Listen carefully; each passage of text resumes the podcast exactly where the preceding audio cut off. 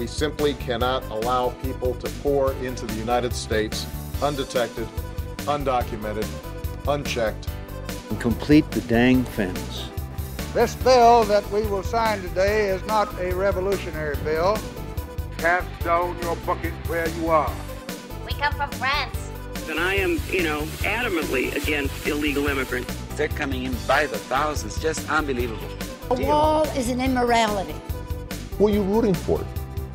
Those masters of the universe are at it again. You maniac! You blew it up!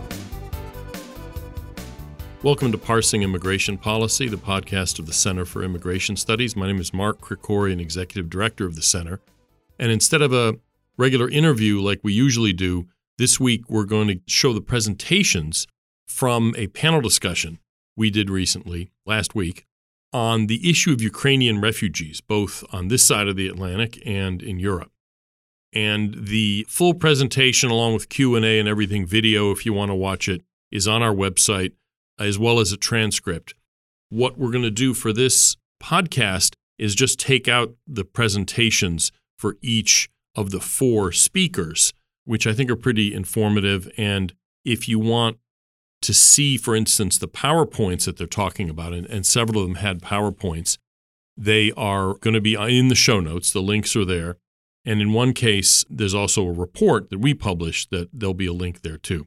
So the first speaker, the first presenter, is Kristof Veres, who is a visiting fellow here at the center, but his regular full time job is as a senior researcher at the Migration Research Institute in Budapest. And he's going to be talking about the reactions of the EU generally, and then also the experience of Hungary specifically in dealing with the wave of Ukrainian refugees that fled the Russian invasion some three and a half months ago.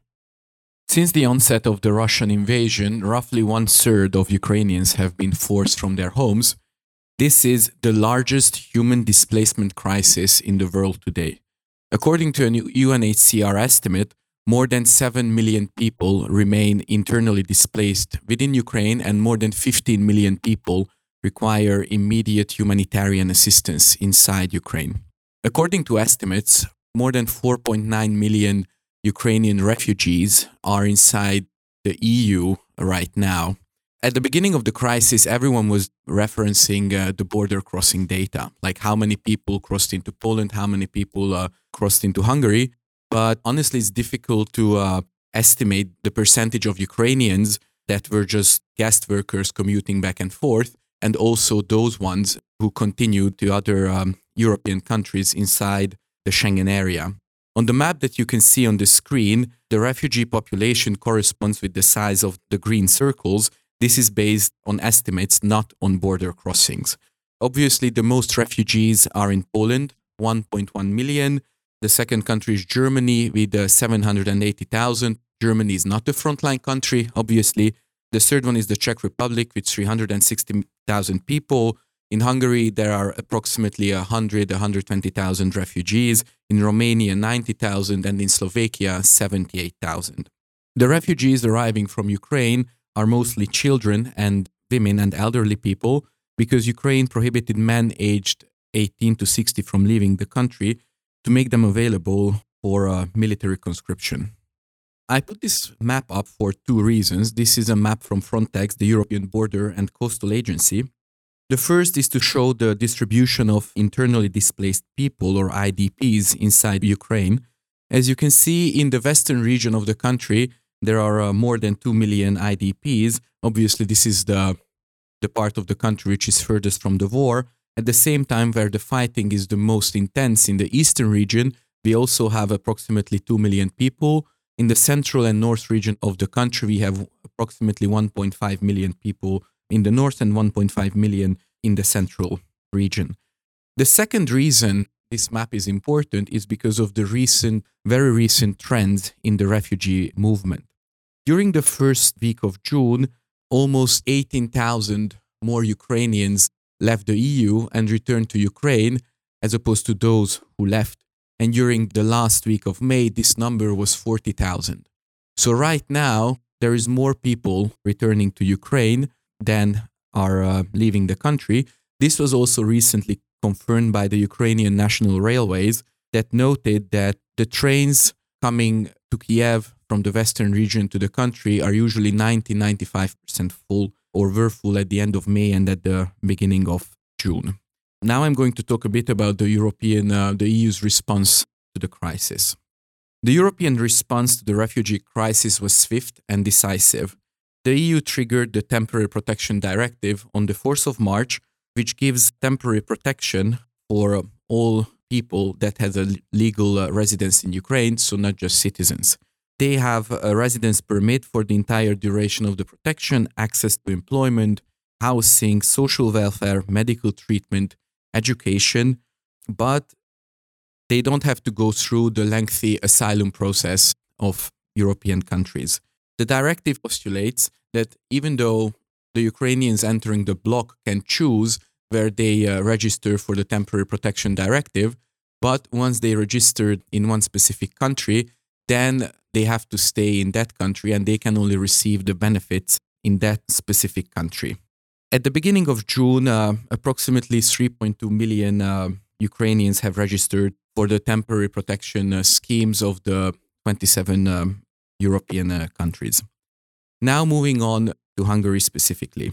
It is very important to note that refugees are not only crossing directly from Ukraine, but also a significant number of people crossed into Hungary from Romania. Since the start of the invasion, uh, 1.2 million Ukrainian citizens and uh, legal residents crossed into Hungary from Ukraine and from uh, Romania, but most of these people didn't choose to stay in this country. As of last week, only uh, 24,000 claims were submitted to the Hungarian authorities for temporary protection. The actual number of Ukrainian refugees in Hungary is higher, though. According to government estimates, it should be between 100,000 and 140,000 people at the end of May. I have to stress again that since Hungary doesn't have border controls with Austria, Slovakia, and Slovenia, it's difficult to estimate how many people actually leave the country after entering it from Ukraine and Romania. Because of this trend that I just described, Hungary can uh, be identified not just as a frontline country, but also as a transit country during this refugee crisis, which means that most of the refugees in Hungary only require temporary help before they continue their journey to other uh, European country. The cornerstone of the Hungarian government's response to the refugee crisis was that they distributed a large amount of funds among refugee NGOs, and they also took the role uh, to coordinate their activities to maximize the efficiency of these resources and to avoid duplications uh, of the efforts of NGOs. On the map that you can see on the screen, this is the Hungarian Ukrainian border. We have five border crossings, which now are um, operating 24 7.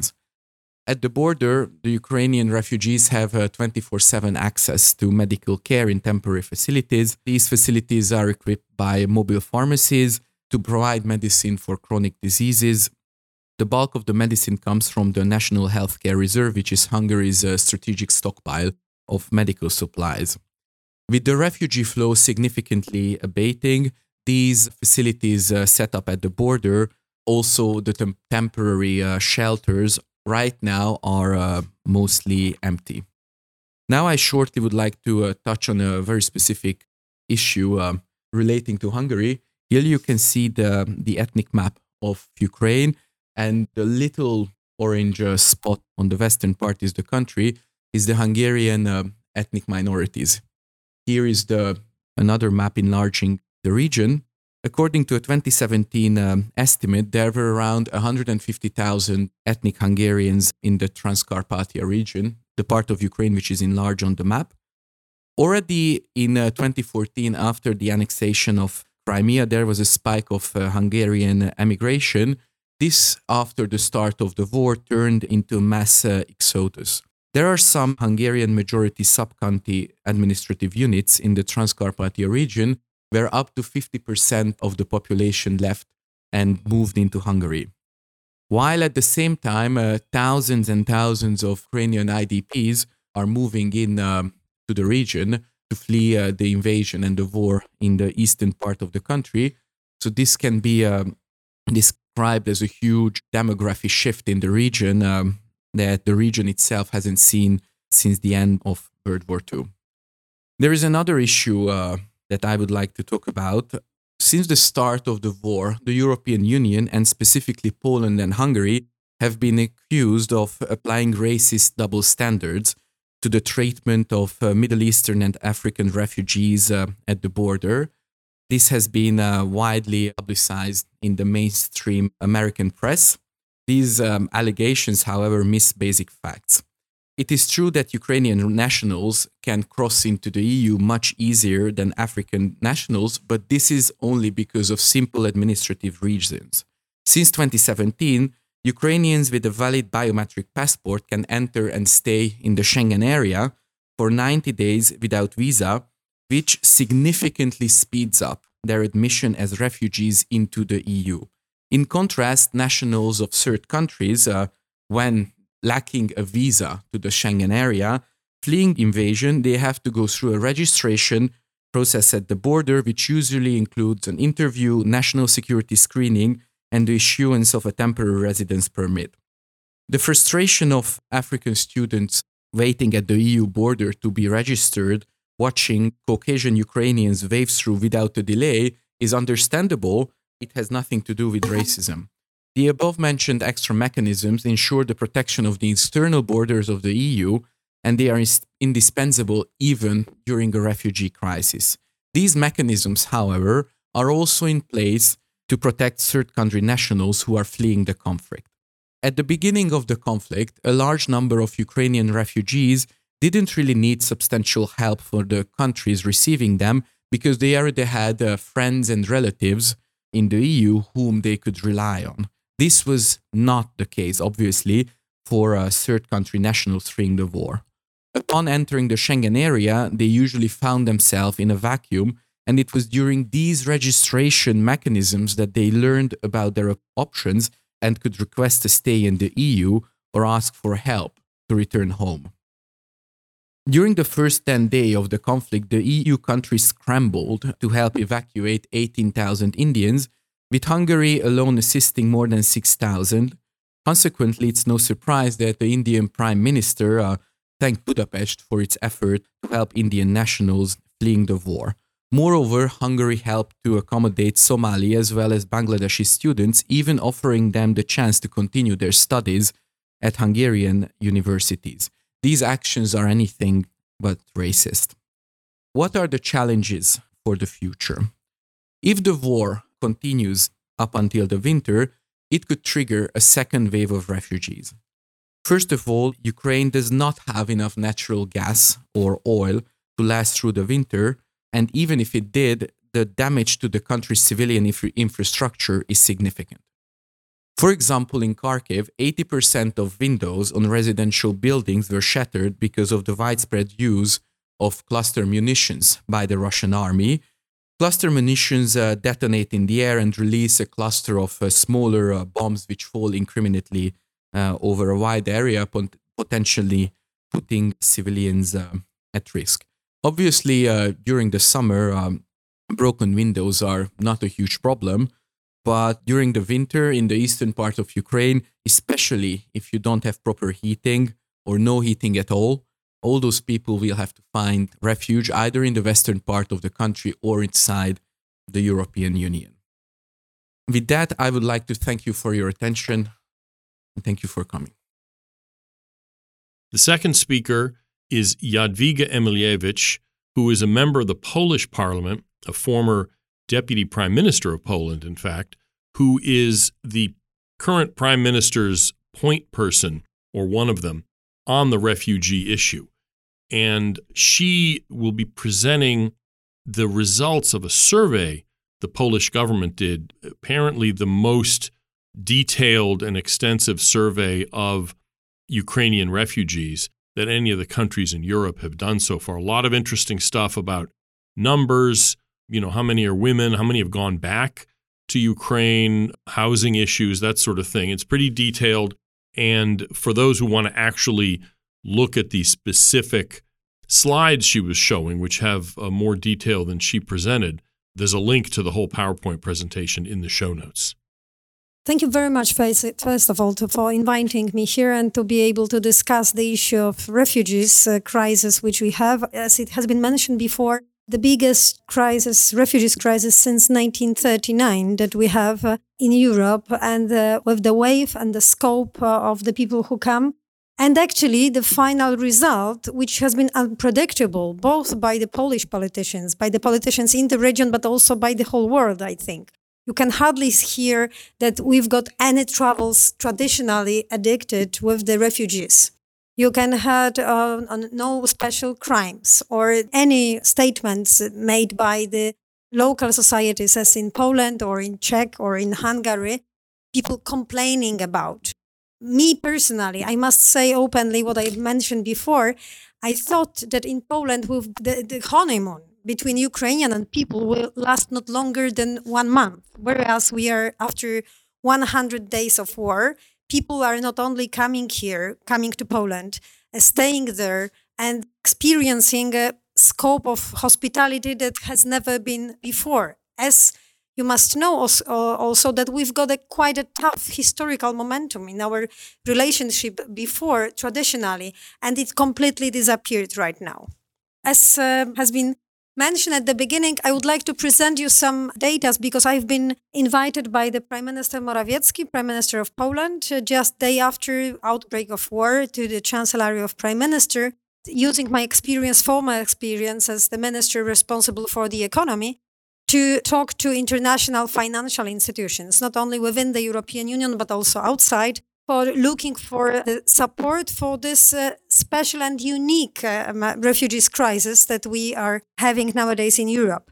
And what was, of course, very important for us after the huge first wave of newcomers to Poland, you can envisage the process. It was in the highest momentum. It was uh, 150,000 people crossing the border per day comparing with the former period, it was not more than 15,000. Yeah. So if you can think only about what has happening on the border, not only on the Polish side, but also the Ukrainian one. And it was the end of February, beginning of March, when the temperature there was below zero Celsius.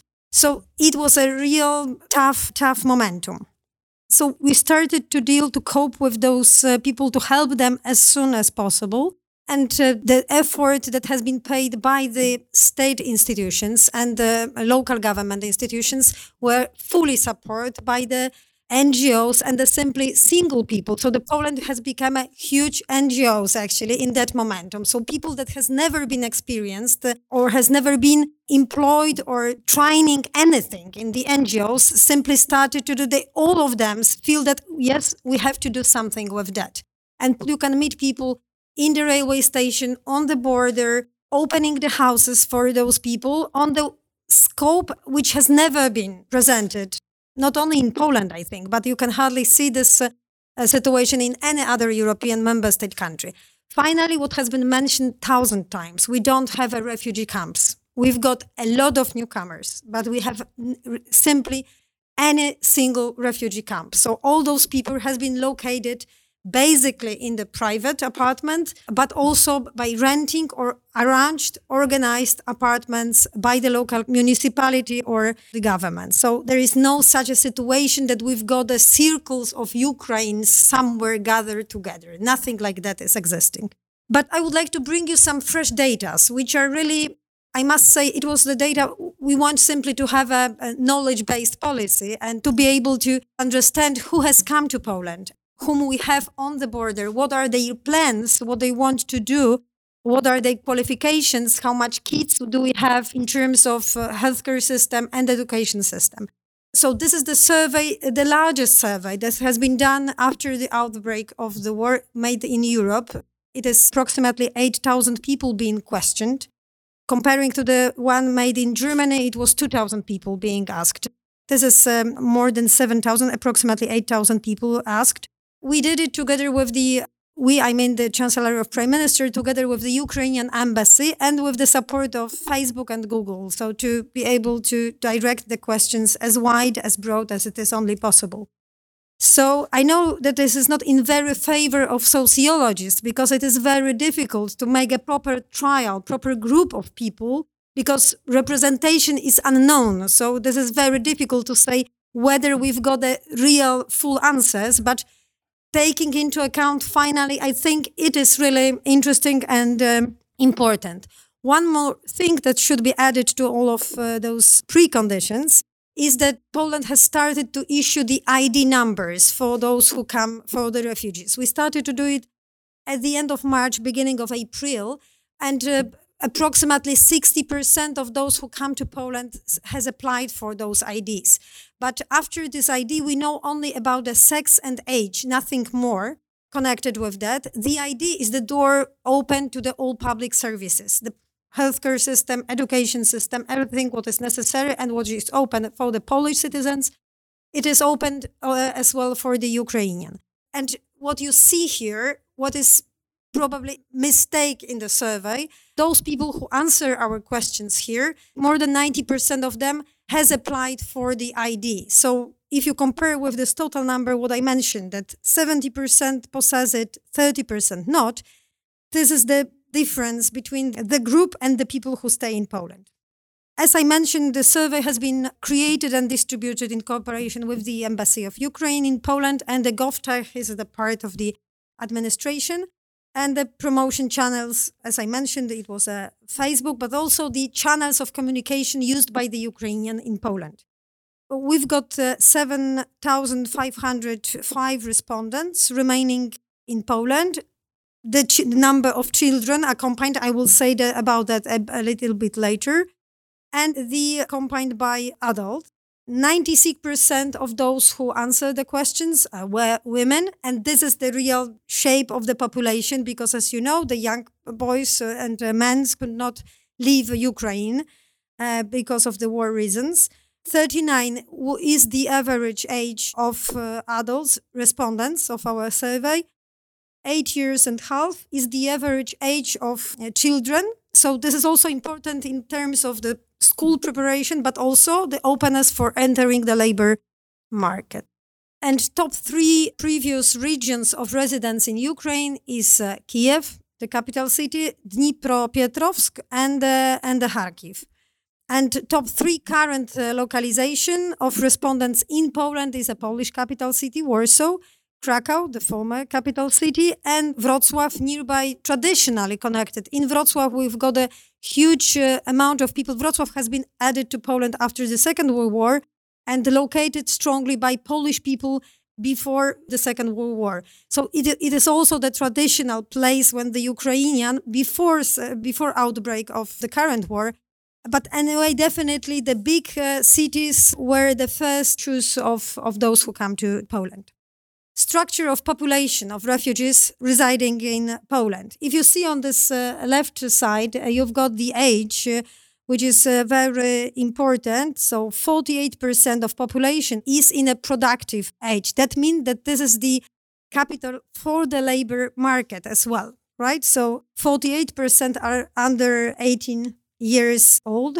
The gender, as I mentioned before, 96% women, only 4% men. If you think it has been said uh, at the beginning before, the means of transportation, so 52% come to Poland uh, with public buses, mainly arranged by the state, the Polish state. 25% by railways, also uh, arranged and paid by state.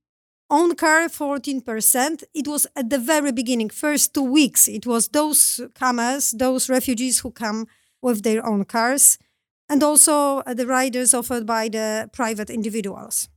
And the last point is uh, this traveling, how many people are with families that come to Poland.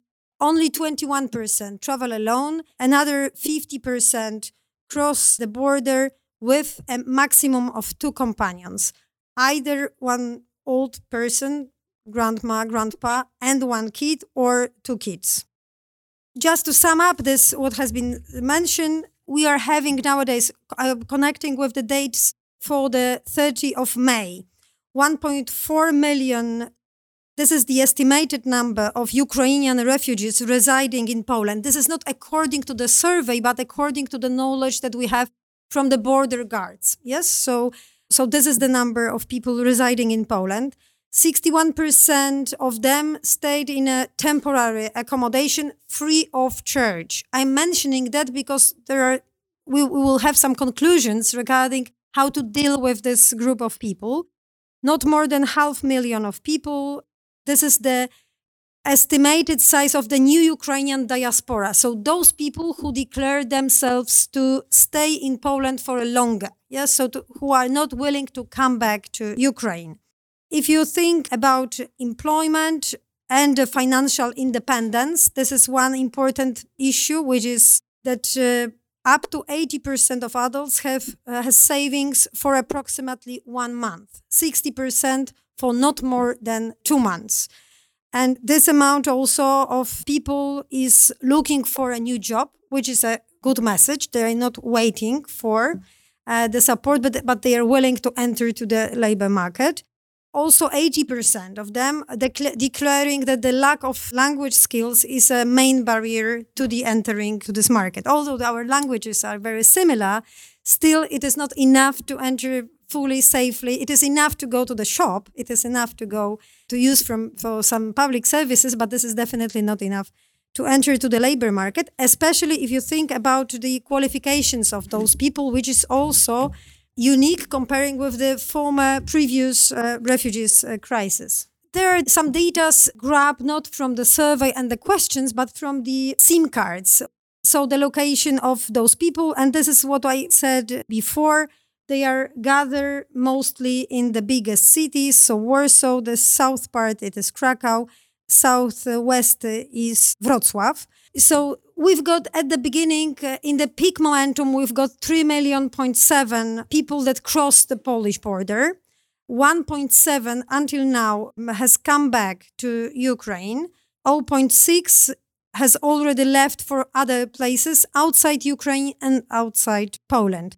1.4, this is this estimated number of people currently residing in Poland. If we think the accommodation, as I mentioned at the beginning, we don't have any refugee camp.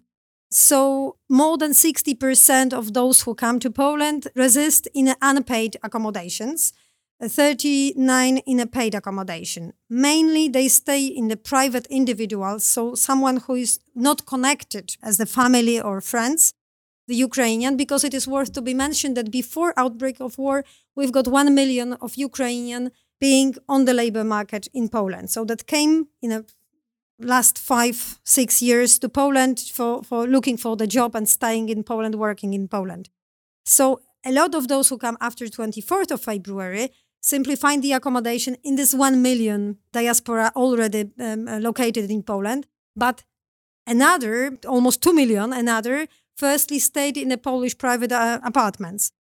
Family and friends, but also the public shelter, which is not very significant, rented apartments uh, as well. But what is important, uh, the, this, the future accommodation, because it, it describe what are the plans of the, those people, what they really want to do in Poland. 44% of them are answering that they want to rent a house, rent a flat, rent rent an accommodation. That means that they want to find a job, earn money for them, and being able to pay for the accommodation. This is really very, very important. So, in the short term, the accommodation refugees plan to stay for up to three months. In the long run, people want to rent the apartments, the accommodations. So it is just the, the maybe might be interested that accommodation with no charge are broadly mainly presented in the west part of Poland. So Lublin, you see uh, the city, the biggest city close to the eastern border, so close to the Ukrainian and Belarus border.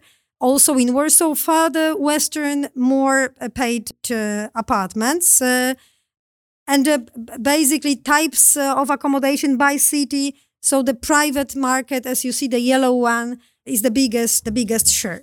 And education, very interesting situation because in the it is as we said, there is a lot of kids that come to Poland. And the year, the average structure of age is a bit uh, above eight years old. So we've got half million children in the broadly school age because the kindergarten is a kind of a, a well organized taker system, primary and secondary school, nursery and uh, under uh, one years old, it is only 6%. And what has happened when they come to Poland, it was, of course, a big openness of the schools, and people, some of them come to the Polish schools, but it was just in the middle of the term when the education, the distance education, has been still organized by the Ukrainian side. And a lot of them decided to finish, to complete the school year in the Ukrainian system. It is very difficult, of course, to enter to the school system just in the middle and to be classified. And then those people still were thinking, a lot of them, that they will come back soon to the Ukraine. So they decided to do that. And that is why what did the, the Polish government decided to offer the laptops and access to the internet for them rather than force them and push them to come to the Polish schools. And the, the whole system, the educational system, is now being prepared for the 1st September when the education, when the school year is starting in Poland to accept and to be open for those uh, Ukrainian population who want to come to the school. And who is going to come? As you see, more than 50% want to come when the school year is started to send the Ukrainian students to the Polish school system. And this is, of course, the philosophical question regarding the school system, whether, and th- it was a discussion, and it is still a discussion in Poland with the Ukrainian side, whether we should prepare the Ukrainian schools with the Ukrainian system in Poland for the Ukrainian kids, or rather, we should support them to enter to the Polish uh, system. Well, my experience as the former member of the government is rather Poland has got quite a significant minority in Germany. It is the biggest minority in Germany. We are I would say even the combating that each government after 1989 is combating for having the you know Sunday Polish schools in Germany being conducted by the Polish minority for the Polish kids, and we are not allowed to do it in Germany. So our idea was that yes, it is allowed to arrange the, the Ukrainian school in Poland, and it can be done by the Polish NGOs or by the Ukrainian society or by, by anyone under the Ukrainian regulation framework, but it is not going to be organized by the, let's say, the government side. Yeah, so the government side is uh, preparing the system to enter those, those kids to the to the Polish system. The savings, important issue. 90% of eligible refugees of working age have sufficient savings for a maximum of two months. Huge challenge for the labor market, not delivering only fish, but rather opportunities this is the real challenge uh, that that we are having. But what is very promising, 81% of those of refugees are looking for the jobs. And the news from the today in the morning, 230,000 Ukrainian people have already find themselves on the Polish labor market, means being employed officially. I presume that another 200,000 is doing that unofficially, but this is really very significant amount of people in a very short period of time enter the labor market. What is important for the structure of those refugees? We've got, as I mentioned, 1 million Ukrainian people before.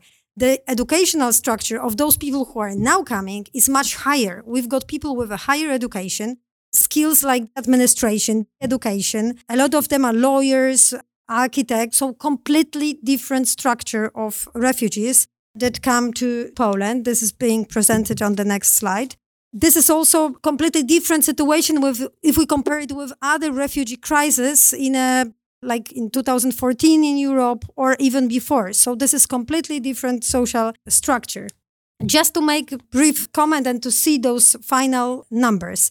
1.4 million come to Poland during last 100 days, 61% temporary accommodated for free, half million this is going to be the new Ukrainians living for longer period uh, in Poland. Not very well equipped financially. That is why looking for the job and open for that. Ready for reskilling. This is also important. They are ready to change uh, their professions. And with the kids ready to come to enter to the Polish school system. The huge challenge for the coming months, it is the labor market, of course and the accommodation. We've got a shortage of accommodation even before the refugees crisis. So offering the preparing the market in the of course in the very uncertain period with the huge inflation, changing cost of construction, it is one of the biggest challenge that we have to face with. But what is the optimistic and out of this um, survey that what I mentioned at the beginning, we don't have any hesitation, any any doubtness on the on the Polish society whether we should support or not those Ukraine. We feel and the notion that this is also our war is very deeply rooted in Poland because why? Because we were talking about the Russian as a threat for a very long period. So not only the right-wing parties, but also the left, it is a common sense in Poland. So we feel that this battle, this is the first battle when the West and the East world is combating itself, first time not being conducted on the Polish soil. And that is why we are so ready. That's true. That, that is really true. And this is why we are so strongly supporting those who come here and that is why the Polish authorities are so strongly politically supportive for the Ukrainian politicians nowadays and the Ukrainian part in this awful war. The crisis, the biggest as it was the, the refugees crisis, but I would say that dealt in a very unprecedented way. That might be as an example for the rest. And what I must say, being here as well, it costs a lot in terms of simply the tough money. Yeah. And uh, if we think about support, that would be worth to be spread, that this support is necessary not only now, because when the summertime is started, the consciousness and the interest of this war and also of those refugees is not going to be that strong as it is now. And we need this support to support those people for a definitely longer period. That is why it would be good in the presence in the places like this one here to once again maintain this uh, attention towards the process that is going on in the Central Europe right now. Thank you very much. The third presenter is Mark Varga, who is also a researcher at the Migration Research Institute in Budapest. What he is talking about are the results of a visit they uh, he and some colleagues did to Romania and Moldova to see how they're dealing with Ukrainian refugees because both of those countries border on Ukraine as well. And not that many Ukrainians have stayed in those countries, but there's been a significant number of people going through there. And so they've had their own experiences in dealing with the refugee crisis. Our field trip to Romania and Moldova uh, in early May wasn't organized by me because I am dealing with the migration in the Mediterranean EU countries but uh, one of our junior analysts. And uh, I joined because it was so new for me to see a real refugee situation. I'm used to the Greek islands, I'm used to the Italian French Alpine border, where the movement of irregular migrants from other continents is a daily experience, but not a refugee crisis in a neighboring country. So that's why uh, I joined uh, my colleagues and we visited uh, two border crossing points in Romania and one reception center in Moldova. So the first picture you can see our first stop, which was Sighetul Marmației, which is uh, in the northwestern part of Romania, and you can see the river there. It's Tisa, and this bridge, which can accommodate uh, one vehicle at a time. And the other side is the Ukraine. So you can imagine that in the first days uh, when the war erupted, uh, on a daily basis, 2,700 people arrived through this bridge, the majority of them on foot. But it was a very hard situation to uh, handle. This is a small capacity, as you can see. From the Ukrainian side, you can see the Romanian side, and there, there are my colleagues and interpreter with the officer in charge there. It's a wooden bridge, and it was uh, built in 1924. So you can imagine that this is a situation you can handle easily. And uh, the girls and the, the people with bicycles are uh, internally displaced persons in the Ukraine. So they are not uh, refugees in a sense that they haven't left the Ukraine, but if uh, would be still uh, a very heavy bombing, they would immediately cross and stay in Romania. So they are staying on this side where we are, of course, uh, in the, the Ukrainian side, but they go on a daily basis shopping to Romania. now you can see from Romania the Ukrainian uh, side. So these movements are, are regular. And when a vehicle comes, everybody should step aside as we step aside when a vehicle came. Immediately when the war erupted, the NGOs were there and set up these tents for helping. Can see Meda, this woman is a coordinator of this helping point called Blue Dot. This is the tent of Blue Dot, and th- these are several NGOs uh, representing, these people uh, representing several NGOs uh, from Romania. You can see a lot of drawings from other continents, even from the US, of course, from children to those children in need. Basically, Romanian authorities expected at this uh, border crossing point 10,000 people uh, a day, but this figure hasn't been reached since. So that's why uh, I, I, have I, I, told you that most people were staying on the other side, are still staying on the other side, or just coming for shopping, for instance. But those who came, they don't stay here for long. They went uh, immediately to other European countries uh, for example, uh, Poland or the Czech Republic, uh, where there is a bigger Ukrainian minority. So Romania is still a transit country. This uh, is at the eastern part of Romania. It is a village called Sculeni, which is a, also a border crossing with Moldova. And this is a so called helping point. It's near the main road. You can see on the right maybe a container with the flags and this is a bus which departed from Moldova and went to Germany. And it was just a stopping uh, point for them to have some refreshment. You see women and children with all their stuff. So uh, the bus was full and full of all the valuables they had was packed on this bus. There they got some rest and uh, some help, and they continued their journey uh, to Western Europe. The other crossing point we visited, it was in uh, northeastern Romania. It's called uh, Siret, this is a much larger, uh, as you see, there are six lanes. You see the officers, and behind them there are six lanes. One lane, when the war broke out, was made to Ukraine. The other five from Ukraine.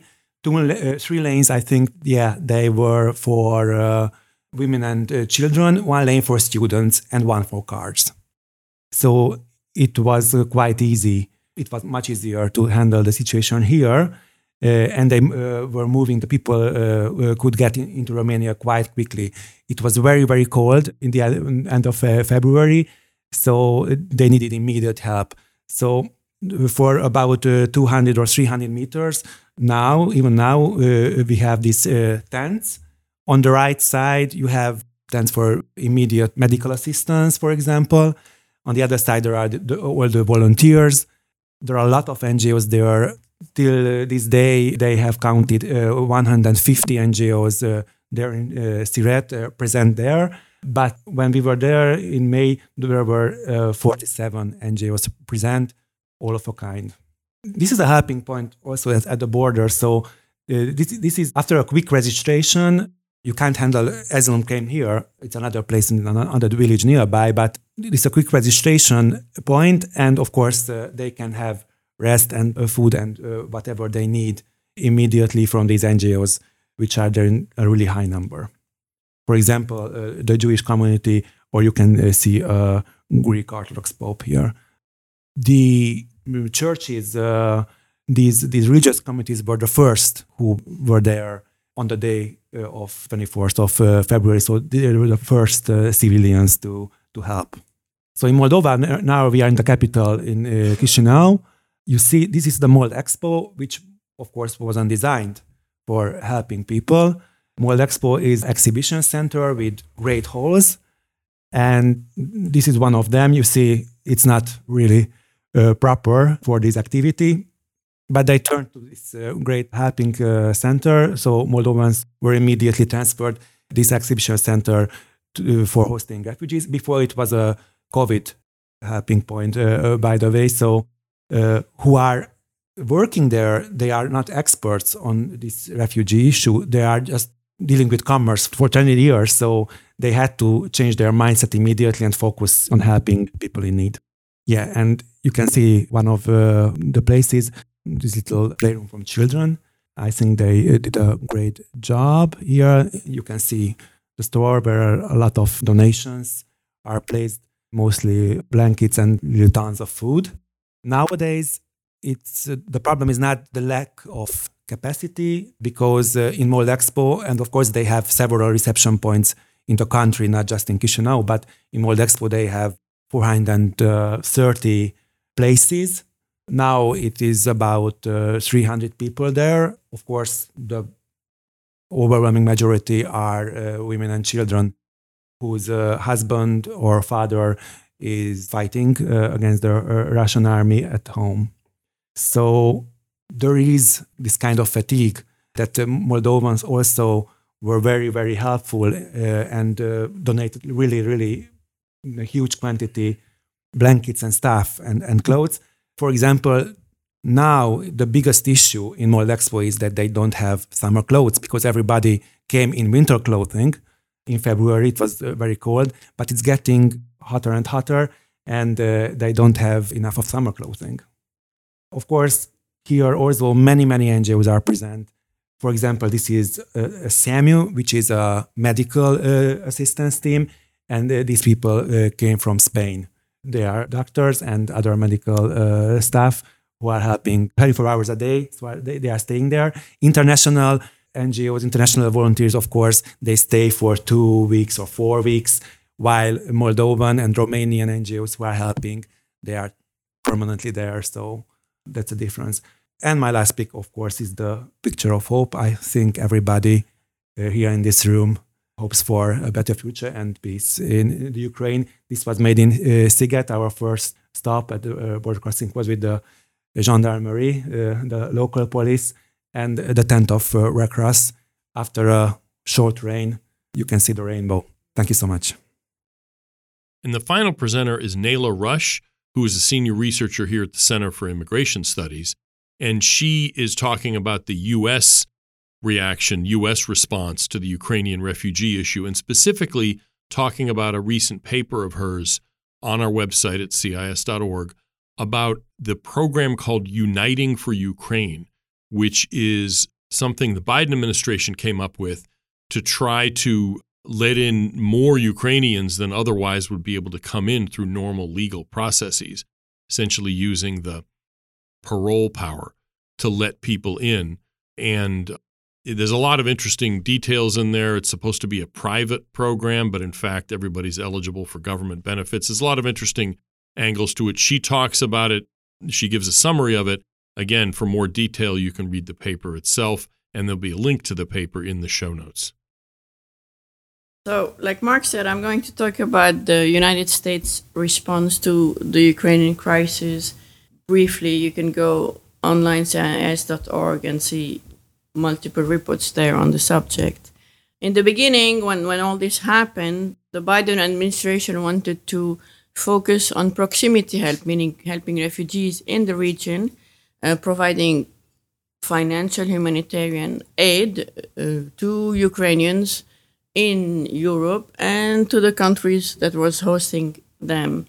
A little bit after that, with some pressure from perhaps refugee advocates, Biden, President Biden, when he went to Brussels, he said, "We're going to bring hundred thousand to the U.S." When we talk about refugees, one main pathway for refugees to the United States is the refugee resettlement program, which is a refugee leaves the country of war, goes to a country, host country, and then those who cannot stay in the hosting country for several reasons are brought to the United States. There's there's a specific program with specific budget, specific ceiling. We call it ceiling target on refugees, how many can come.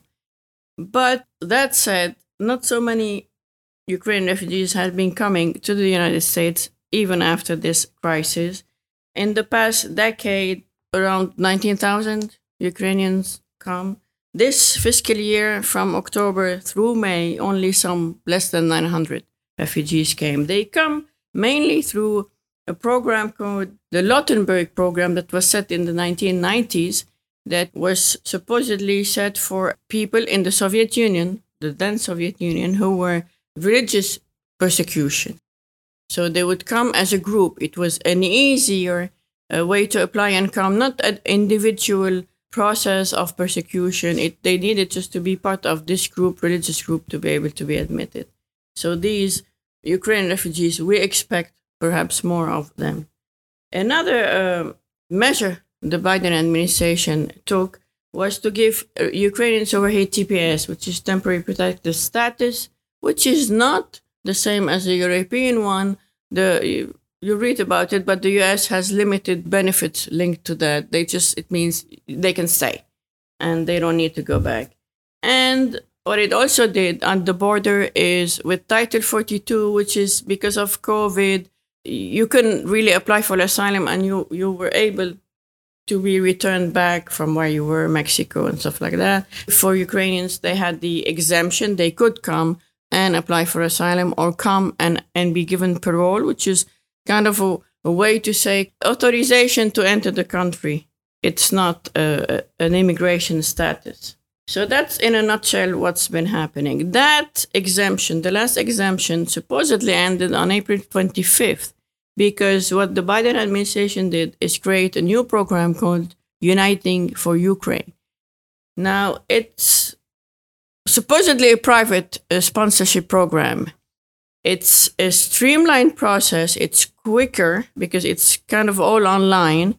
What happens is that somebody, a US based, they call them US based supporter, is in the United States, agrees to bring one beneficiary, an Ukrainian or a non Ukrainian, if it's family member of a Ukrainian who had left Ukraine following this crisis, and vouch pledge and apply online for a form. It's called Declaration of Financial Support. So this US based supporter will say, I'm going to support financially this Ukrainian for the length of this stay.